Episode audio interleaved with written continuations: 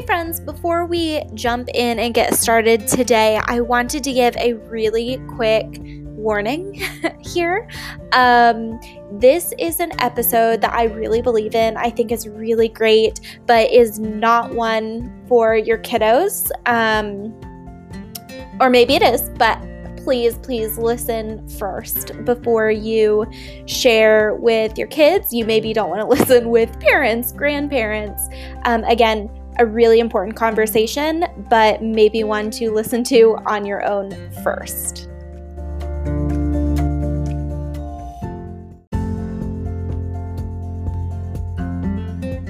Hey, friends, welcome to the Making Room on the Pew podcast. I'm your host, Bailey Joe Welch Pomerantz, and I am so glad you're here with us back for another week of the show. You are listening to episode 31.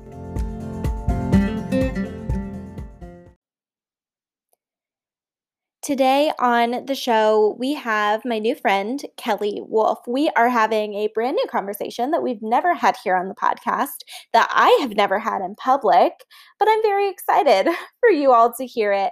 It is all about sex, masturbation, and sexual ethics. So, Kelly is a 33 year old woman. She's a native of the Dallas area. She works as an insurance agent by day. By night, she has an amazing blog called Let It Matter.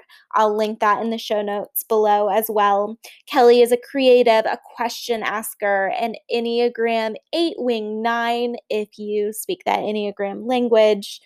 Um, and she's a lover of all the animals. So she has been a lifelong church girl. She spent 30 plus years in conservative evangelicalism and now identifies as 60% Episcopal, 40% ELCA Lutheran, which is very cool. I love when people pull from different traditions that they really resonate with. Kelly is passionate about seeing all people welcomed, affirmed, elevated, and able to lead in the church, especially women, um, people of color, and the LGBTQ community. She believes that Jesus' table is wide and open and a feast is set. She truly today brings the party. So, without further ado, let's get right into talking with my new friend, Kelly Wolf. Okay, Kelly, welcome to the Making Room on the Pew podcast. Thank you so much for having me. Yes, I'm so glad to have you. Um, I have been telling everybody, people keep asking, they're like, what's the podcast about? What's it about this week? Because everyone in my life knows that this is one of my favorite things to do. Mm-hmm. And I'm always like, normally I will just, oh, we're talking about blah, blah, blah. And so this particular week, I keep saying, you're just going to have to wait till it comes out. like, I'm not prepared to have that conversation right this second. Got it. Yes. Well, that's my goal. Hopefully, maybe after this conversation, it will be easier to have these conversations. yes, for sure. Okay. So, for those um, listening who maybe don't know you or haven't connected with you yet, tell us a little bit about yourself. Sure. Yeah, I am um, 33. I'm single. I live in the Dallas area. Uh, grew up here, um, long time Texas native. I um, I am an insurance agent sort of by day, um, have a website um, slash blog called Let It Matter, um, where I am currently doing a series called Woman of Valor and just highlighting mm-hmm. from scripture and from church history and even contemporary women. I did one also on Kamala Harris when she became the first female vice president. So um, just highlighting women um, and their contributions to history at this point. But I, um, so I love doing that website. I also rehab and refurnish finish, uh, furniture. So, um, yeah. Um, of a wide variety of interests. But I, um, I grew up uh, in the Church of Christ, denominational um, Church of Christ, for 25 years. Then I became a Southern Baptist megachurch goer for seven years. Uh, and now I am a part, I was confirmed in my Episcopal church um, this past year. So um, I identify, I say, as 60% Episcopal, 40% ELCA Lutheran yes. I love that. I love that. Thanks. Um yes, and for everybody, I think you can correct me if I'm wrong. The Church of Christ and the United Church of Christ different. Are vastly different. Perfect. Just I want to highlight that for all of our listeners because uh-huh. so my wife is a pastor in the United Church of Christ. So I want to yeah. make sure different things. yeah, that sentence wouldn't be allowed to be said in the Church of Christ. No, no, no. Yes. Okay. um what has been something that you have really loved learning about yourself or the church or God through that kind of becoming or that journey through so many different traditions? Yeah, and I, I actually I love that question. Thank you for asking that. I um as I sort of was um in that sort of theological space where I was I was saying, okay, so Southern Baptists got it wrong on slavery, obviously. um, mm-hmm. maybe there's some interpretations that they missed along the way in other areas. Um, and so those of you who are listening who may be Southern Baptist, um, I don't know, maybe take a look for yourself as well. But uh, but certainly no offense meant. I just um, so I started studying things like women um, and and leadership roles during the church or in church and um, and as I sort of was studying those things and came across um, the sacraments, I I realized as an Enneagram eight, which is my um, my, my, number, uh, that I am a very physical, um, tactile person, and so in the in coming to the Anglican tradition and finding the kneeling and the passing of the peace and the incense and the candles and the Eucharist, the bread and the wine and um, just the visualness of the art on the walls and the stained glass and stuff, uh, I found how intensely more um, more beautiful like just going to church could be than being in a you know retrofitted albertsons like i was at my mega church for yeah. so long that you know everything is seated and it's so preaching centric this this um this expression of faith is just so beautiful to me because it's so embodied and I, I feel more integrated. As as a person i didn't realize that i had felt disintegrated um, in my practice until i was in a place where i could align my political and social and religious beliefs as, as one that i didn't have to kind of um, silo off part of myself. Um, and i didn't realize i was doing that before but i came to see that um, but then also that i could I could have a church experience and also just a faith experience that was far more embodied um, than I had experienced previously. And that's um, that's been really helpful, especially during COVID when I haven't been able to have those things. So it's I've helped it's helped me to determine, you know, what things will really be life-giving as a faith practice now that I'm home and by myself and there's not an altar rail and things like that. Um, I've. I've been able to see, okay, do something though that's embodied you know, make the sign of the cross, or when I'm doing my yoga positions, do that during morning prayer or um, or whatever it is. So it kind of helps me stay grounded that way. Yeah, I love that. I think that um, I think that the church would benefit if more people saw their faith as um, Mm, more integrated. I guess. Yeah. yeah. More holistic I, in that sense that you bring your full self is how it mm. feels to me. Exactly. Well, how mm. many times have we gone to church and sat and done nothing else? Maybe sing, and that's it. Or we see people around us who are just sitting, not even singing because they don't, quote, have a good singing voice. Nobody cares. Right. The point is to get everybody, is to get your whole self into right. the act of worship. And this feels participatory in a way that just sitting yeah. and looking at the stage looking at a worship leader and singing maybe but looking at a worship leader looking at the one reading the text looking at um, the preacher rather than you know we stand up we pass the peace we kneel for prayer we bow you know um, at the i don't even know all the anglican words yet but when when they're bringing the gospel text out among us i mean even yeah. that you know when i ask somebody the first time why do they read all of the other texts from the lectern and then bring the gospel text you know out in the middle of the aisles mm-hmm. um, and they said because jesus came and dwelt among the people and i about sobbed my mm. face off yeah. even that embodiment just reminds me it's all speaking a gospel message you know and yes. um and so having it so participatory like that i don't i don't even know that i could go back now if i wanted to because it's such a such a beautiful way to practice faith i think that yeah that's gorgeous i didn't know that that was a thing of bringing the gospel down. Oh my gosh, I love it. I know. Um, it's so good. Um, okay, so we are gonna take a hard left turn we are. and go from talking about church and the gospel to sex and sexual ethics. Yes. And we we also I don't want it to be a hard left turn. I don't think it has to be. I think it can be Ooh. part of uh well, not necessarily part of my intro conversation, but but I don't think you have to silo off God from this conversation. So um that's my hope here. Okay. Um, tell us more about that. Okay. How how does all of that come together? Because you're totally right. I hope that it's all to one, all integrated, but it feels weird to Mhm. talk about God and sex It does. together. It does. maybe- And I understand the impulse entirely to want yes. that. Yes. Well, and maybe maybe it's just me because I grew up in the height of purity culture. Mhm. And so I cannot figure out like I still remember when I used to go on purity retreats, right?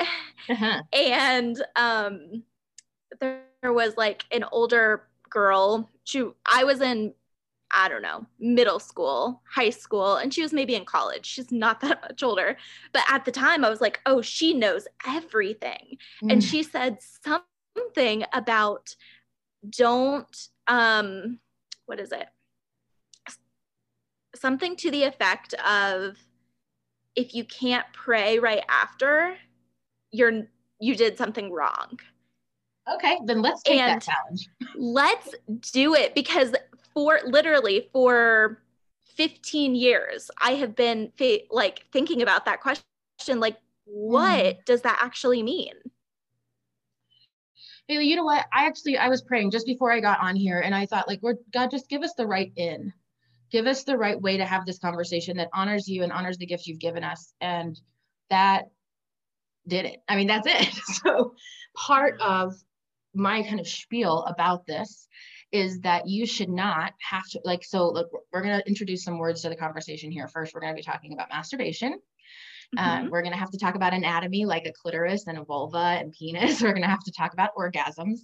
Um, and I am in no way a scholar. I just want to be really clear about my credentials here. I'm a human. That's my that's my credentials. I'm a single woman in, in kind of a perpetuated, you know, a longer term singleness. I'm 33. Mhm. Um, but I'm not, this is not from, I'm not a scientist. I'm not a sociologist. I'm not, you know, I haven't studied human sexuality in any kind of significant length. So I want to be clear about that.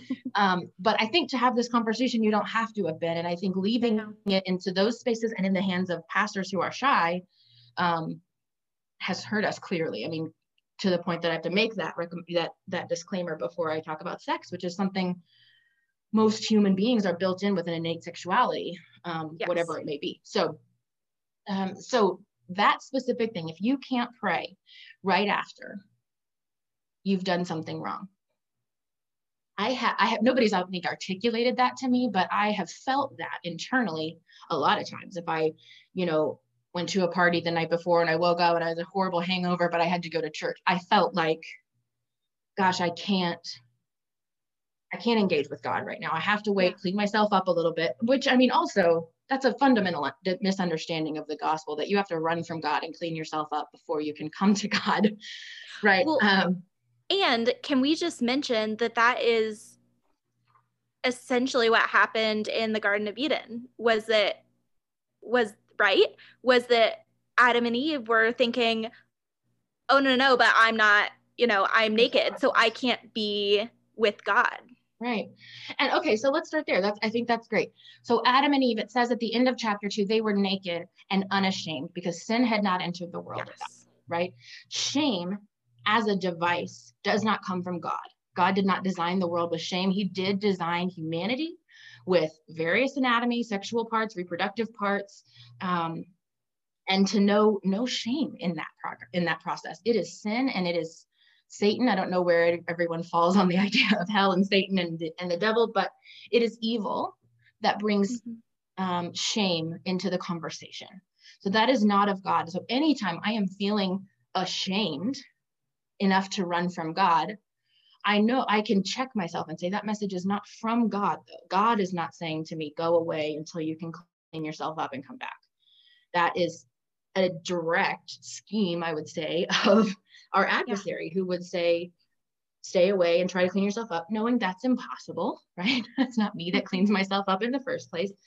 But so, so clearly what we have, God uh, designing the human body um, in all its forms and identifications and sexualities and all of those things, God designing the human body and and nakedness in community. So they were two at that point and saying they're still naked and unashamed.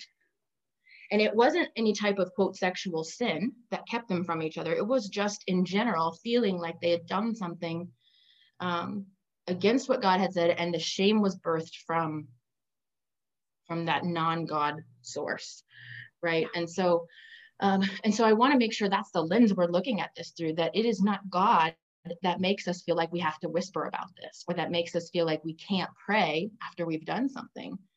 Um, and so when I think about um, purity culture, that's exactly probably that's it in a nutshell of how I would describe that. The the way that this kind of all got caught, um, got you know brought up in my life, is um, after the insurrection at the Capitol on the sixth. Um, we had all the the country had been all sitting staring at a TV or a screen of some sort taking in significant stress into our bodies, watching these horrific things happen. And we've been watching the TV for probably 12 to 24 hours, depending on where it was. So the next day, I tweeted just some ideas of ways to care for your physical body because of the stress that it had been taking in. Right. So I said, maybe take a bubble bath, have some wine with dinner, cook a really good dinner and have, um, have wine and a good steak or, you know, whatever it is.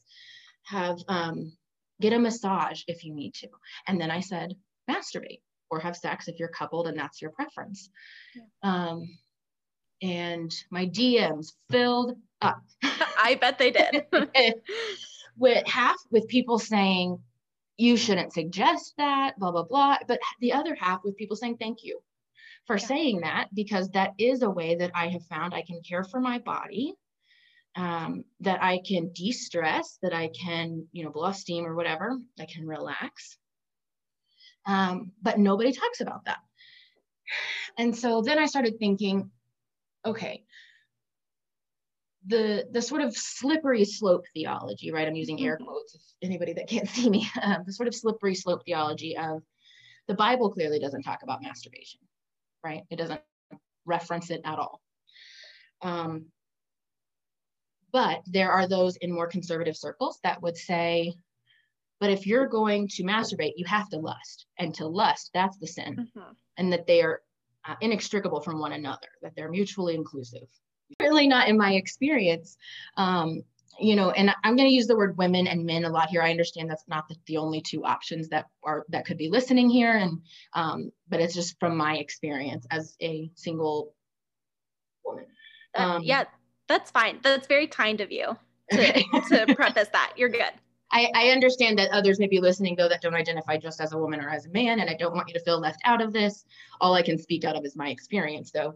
Mm-hmm. Um, and so, so for women, um, we don't need to watch pornography first of all to reach orgasm.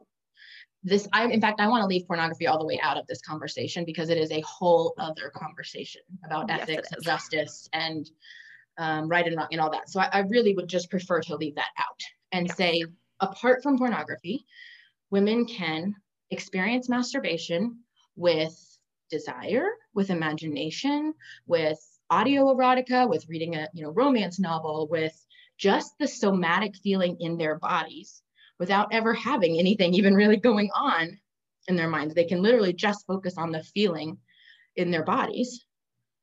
Um, and all you've done at the end of that session is experience what your body was designed to do by God. Yeah. Um, and so when, so I don't think that you should have to at the end of that, or let me put it this way, and put it in positive terms. why not at the end of that? Just like when you have started or finished a good meal and you've said, God, thank you for my senses. Thank you for my um, taste buds. Thank you for the flavors that you put in these um, vegetables or this meat or this wine or whatever it is. Why could I not say, God, thank you for designing my body with a clitoris that has 8,000 nerve endings, which is more than a penis, has double, by the way, what a penis has, and has no reproductive or evolutionary purpose. It is just a gift. Why could I not say thank you to God for that? Why could I not say, God, thank you for the female orgasm? Again, that has absolutely no reproductive or evolutionary purpose. It is just a gift of a God who is generous and says, I love you and I want your body to experience physical pleasure in the same way that you experience it with wonderful smells or sights or sounds. You listen to good music or whatever it is. When you reach back and rub your shoulders, this is this is that's not inherently wrong because you have provided a part of your body relief from the tension it has felt. Um, and so I, I don't believe, I, let me put it this way. I do believe there are things that can be incorporated into masturbation and sex that can make it dangerous or unjust or sinful in whatever way you want to define that term. But I do not believe that just because um, one is masturbating, that those things are automatically incorporated. And I also believe that they can be intentionally left out, that one can pursue a, um, a form of bodily pleasure in a lot of different ways that have intentional ways of glorifying God um, rather than, or, or at least um, praising God at the end of it, right? Um, rather than fearing God and running from God. So that's sort of kind of where this all started. sort of the mental mental place this started. I I mean, I think shame is a really big driver of it. But the other part is that secrecy yeah. drives shame. Yes. And so when something stays secret or stays in the dark, the longer it does, the more shame that's that's um, derived from it, even if that wouldn't have been there in the first place. If the thing you've done isn't wrong, but because it's secret, then it gets this sort of you know air about it that feels shameful or feels embarrassing or you know whatever and it is a very carnal it, raw intimate thing to be talking about it's a personal thing but it doesn't necessarily need to be a private thing that's my that's my sort of pitch to people. okay is that so let me if i can just quote and this is i have some very non-scientific data to give um, i did a poll on twitter yeah and this is i mean some of these have more than 100 votes, but some of them have just at 100 votes. So I feel like for percentages, let's just say 100. Um, yes. Okay. And just so that's obviously a smaller sampling. It's most, it's primarily Christians. And so uh, there's a question in this five question poll that will identify what kind of Christian they identify as. But um, this is the most scientific thing that's ever happened on this podcast. and it is a Twitter poll. so, okay, so five questions. I said first, I said, in the past month, have you had a conversation with anyone in your peer group or community about sexual ethics, including masturbation? What I was trying to get at is the fact that these conversations are happening constantly. Yeah. So, more than I'm trying to propagate masturbation or sexual ethics, I'm just trying to propagate the conversation around it. I'm just yeah. trying to get people to talk about it um, because in public, because these things are happening behind closed doors, in DMs, in whispers, um, and that isn't serving the church at large. And you'll see that from this sort of this sort of sampling. So, in the past month, have you had a conversation with anyone in your peer group or community about sexual ethics, including masturbation? 42%, so 42 people said yes, 58 said no. For most of the poll until the very end, it was either yes heavy or half and half. Um, okay. And so clearly we know people are talking about this. Yes. Um, and that's literally just in the last 30 days. So question two, in the past month, this one is really convicting actually. In the past month, has someone under your care, leadership, or authority come to you to ask or talk about sexual ethics, including masturbation? 7% said yes. Mm. 93% said no. So we're talking about it with our peers and we do not go to our leaders, our spiritual leaders particularly. Um, and that's sort of the context I was asking about it. Um, and that tells a story to me. Yeah. That people we feel safe talking to are the ones we will talk to about this. The people we feel like we're going to receive judgment or shame or that just don't identify, we don't talk to them about it, regardless of the fact that it is on our minds. How do parents handle this with their kids? Mm-hmm. And then how do spiritual leaders will we'll stay in spiritual leaders hmm. um how do they handle that like if how do we become more open so that the people under our care are willing to come to us yeah and i'm going to say on a big big part of this deferring to people who are health experts and sex experts and yes. Uh, educational experts because of what's age appropriate and certainly we have seen the opposite end of this with mm-hmm.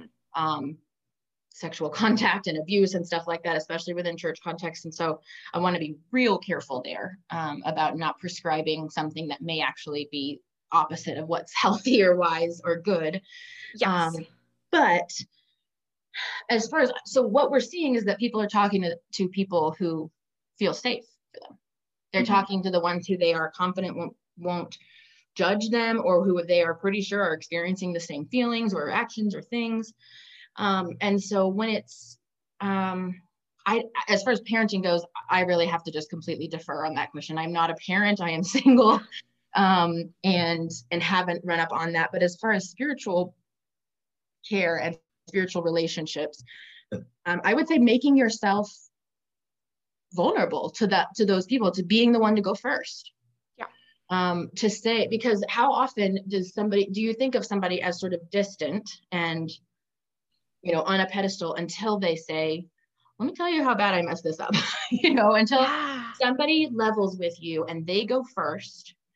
Um, it's and and you I mean you have to understand the church environment you're in too because if you're the mm-hmm. pastor and you're on staff and you go first and your elders fire you you know it's a really high price to pay yes. um and I'm not saying necessarily it's not worth it but just know your context know your people that you're around and stuff but even in like one-on-one you know counseling sessions or whatever i just i just think the conversation can become um, like i said as still personal but just not as private so you don't have to be yeah.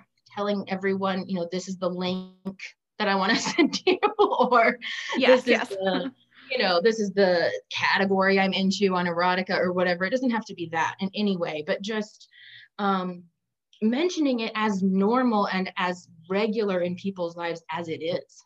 Mm-hmm. Um, not that it's like on, the only reason you would ask this question is if you're already sinning and doing, you know, yes. which is a lot of how we were treated when we were, you know, in, in purity culture growing up.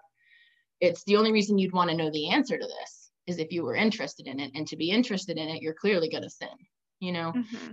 Um, so that kind of actually brings me to this this third one in the past month have you masturbated for medical reasons for pleasure for sleep or for boredom two-thirds of people said yes so 64% said yes 64 people said yes 36 said no this is just in a month's time um, so i don't know mm-hmm. if that if i would have said six months or a year if those numbers would be different um, but i think that's i mean that's two-thirds of people that said yes so we know it's happening yeah. Um, whether we want we want to say, okay, well, all those 36% would be all the no's would be in my category, you know. Um, you can't say that. It's the people that are, that are doing this, that are experiencing this, that have these questions are in the pews of the of and hearing kind of the teachings, and they are in your care, they are in your peer groups, they are um, you know, they're in your churches. They just are. they're your friends. Um, and this is the part that really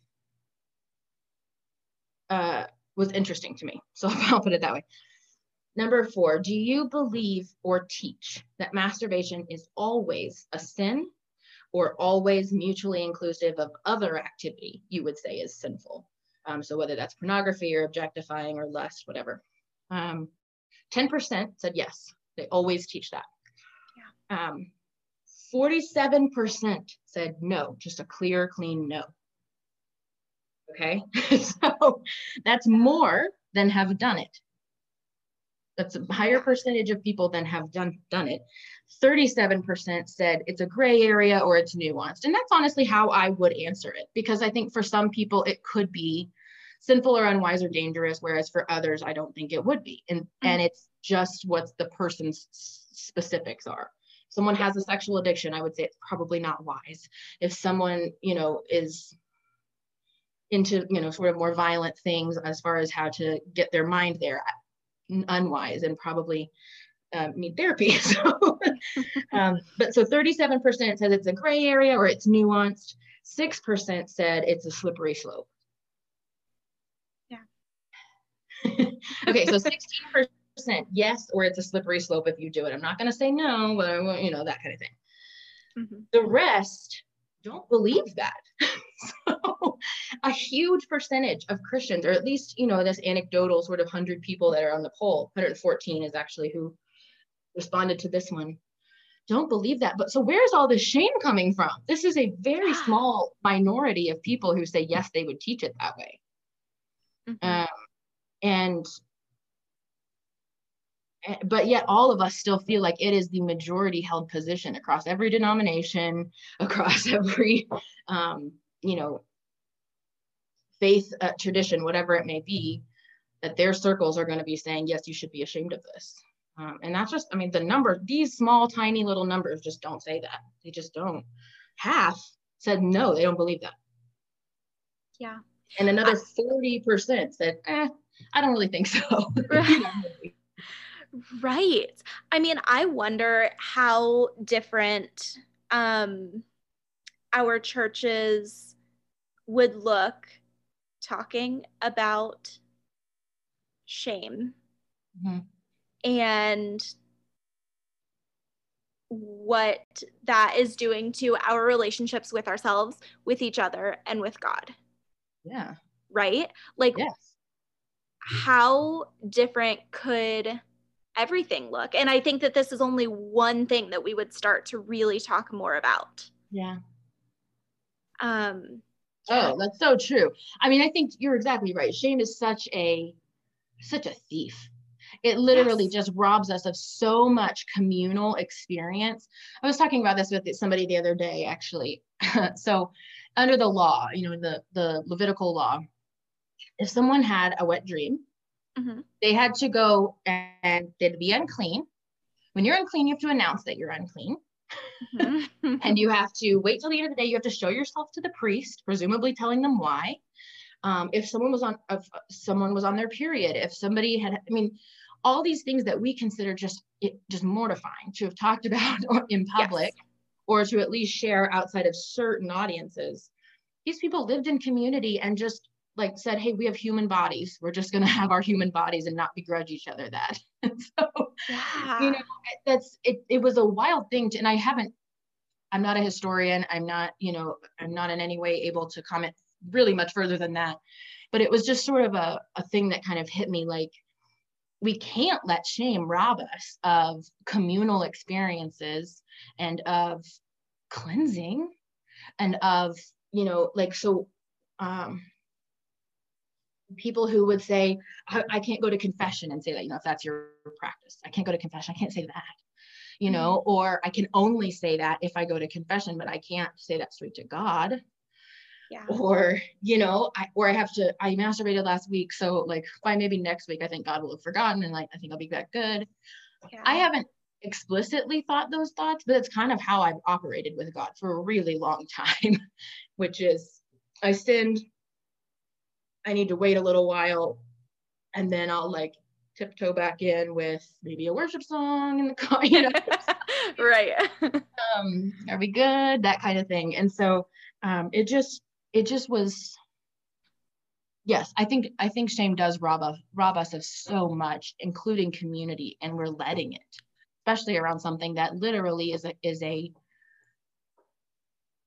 a unanimous experience a ubiquitous yeah. experience at best you know if you're embarrassed or you have a self-loathing about your own body you yeah. so I'll, I'll be really really frank here so for a long time um, i had such self-loathing about my body i hated it Mm-hmm. And so I wouldn't talk to anyone about sex or masturbation or anything like that because I thought to myself, I don't want them picturing in their mind, not picturing me doing it, but like thinking to themselves, ooh, who would want to see that? Yes. Okay.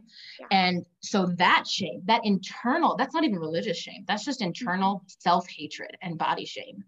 Um, kept robbed me of of community, robbed me of these conversations long before I even got to the point where then I was hitting up on a religious wall. it was just my own self.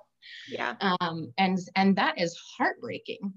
Um, that I thought about my own self that way, or that I thought this is how other people's brains work, or that I thought that way about some people at one time. I mean, I clearly got that from somewhere. Mm-hmm. And so, um, you know, I think there's various forms of shame that will keep us from having these kinds of conversation. But if we can, here's kind of sort of the other way I would look at this is we've seen, I, I can think of two on the top of my head right now, two wonderful books by sort of more progressive Christians. Nadia Bolz-Weber wrote a book called Shameless, yes. The Sexual Reformation, and Matthias Roberts wrote a book called Beyond Shame. Mm-hmm. Both of them wonderful um, and i and i'm so thankful for those gifts and those tools they are they are essentially kind of coming around the back end and saying if this is the messages you were taught about sex and gender and sexuality and the body you know let me do our let's kind of try to undo those messages and and um, kind of remove the shame from you what i would love to see is for the conversation to so change that we don't have to come on the back end and say let's release you from shame but let's just not shame in the first place. Let's just release enough grace and liberation and education and nuance into this conversation that someone need not feel shame automatically anytime they have a sexual thought or realize they are a sexual being or express that through masturbation or through sex or whatever. Yeah. Yeah. Um, I will link those books too in the show oh, notes because yeah, I, I agree. They're phenomenal. Mm-hmm. Okay as we wrap up, is there anything you want to say that we haven't said to anyone listening who is maybe not convinced yet that it's yeah okay? I do. I do. It just is just sort of quickly, and I, I mean, I could probably talk about this for hours, but I'm going to be really quick. Sorry about that. So, on um, there's one of the one of the I think rich men or one of the lawyers or scribes or somebody comes to Jesus. This is in the Gospels. It's recorded, and says, you know, um, like what's the greatest command or what's the what's the be- the first and most important commandment or whatever. He says, love the Lord your God with all your heart, your soul, your mind, and your strength.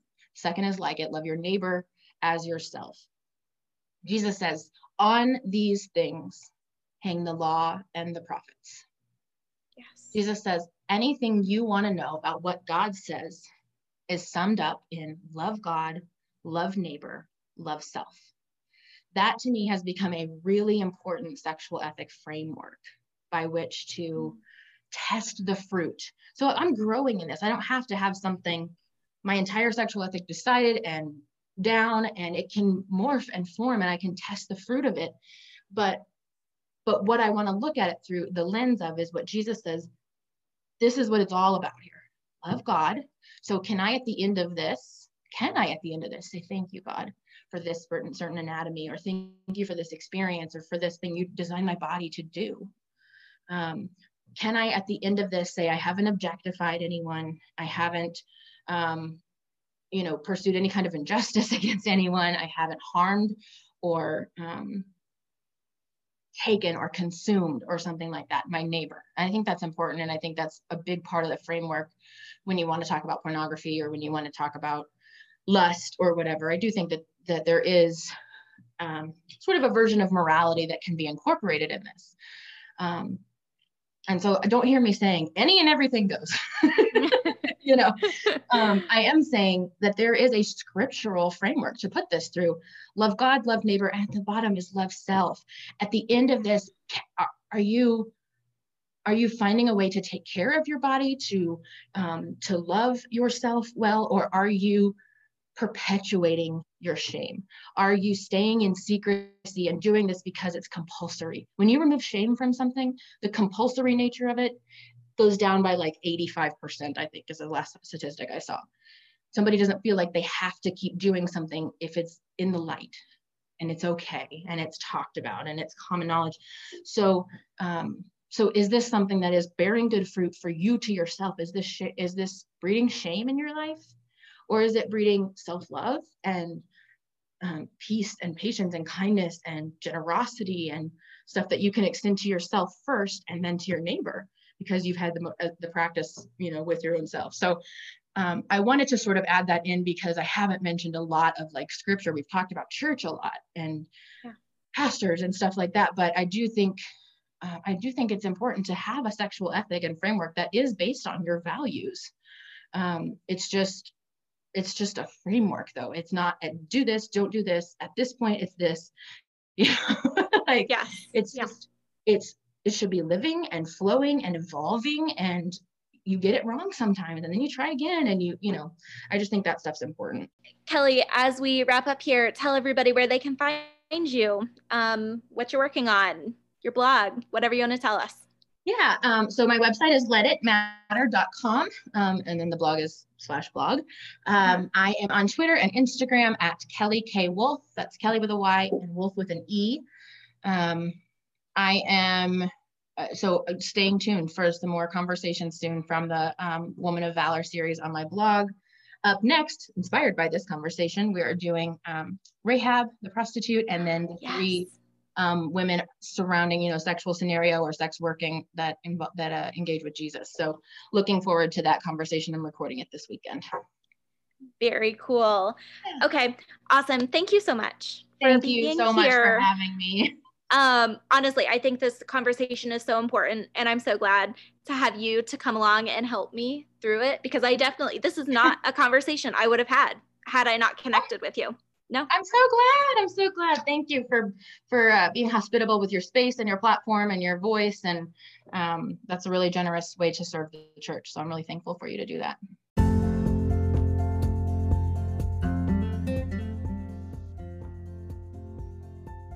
so much for joining me today on this episode of the Making Room on the Pew podcast.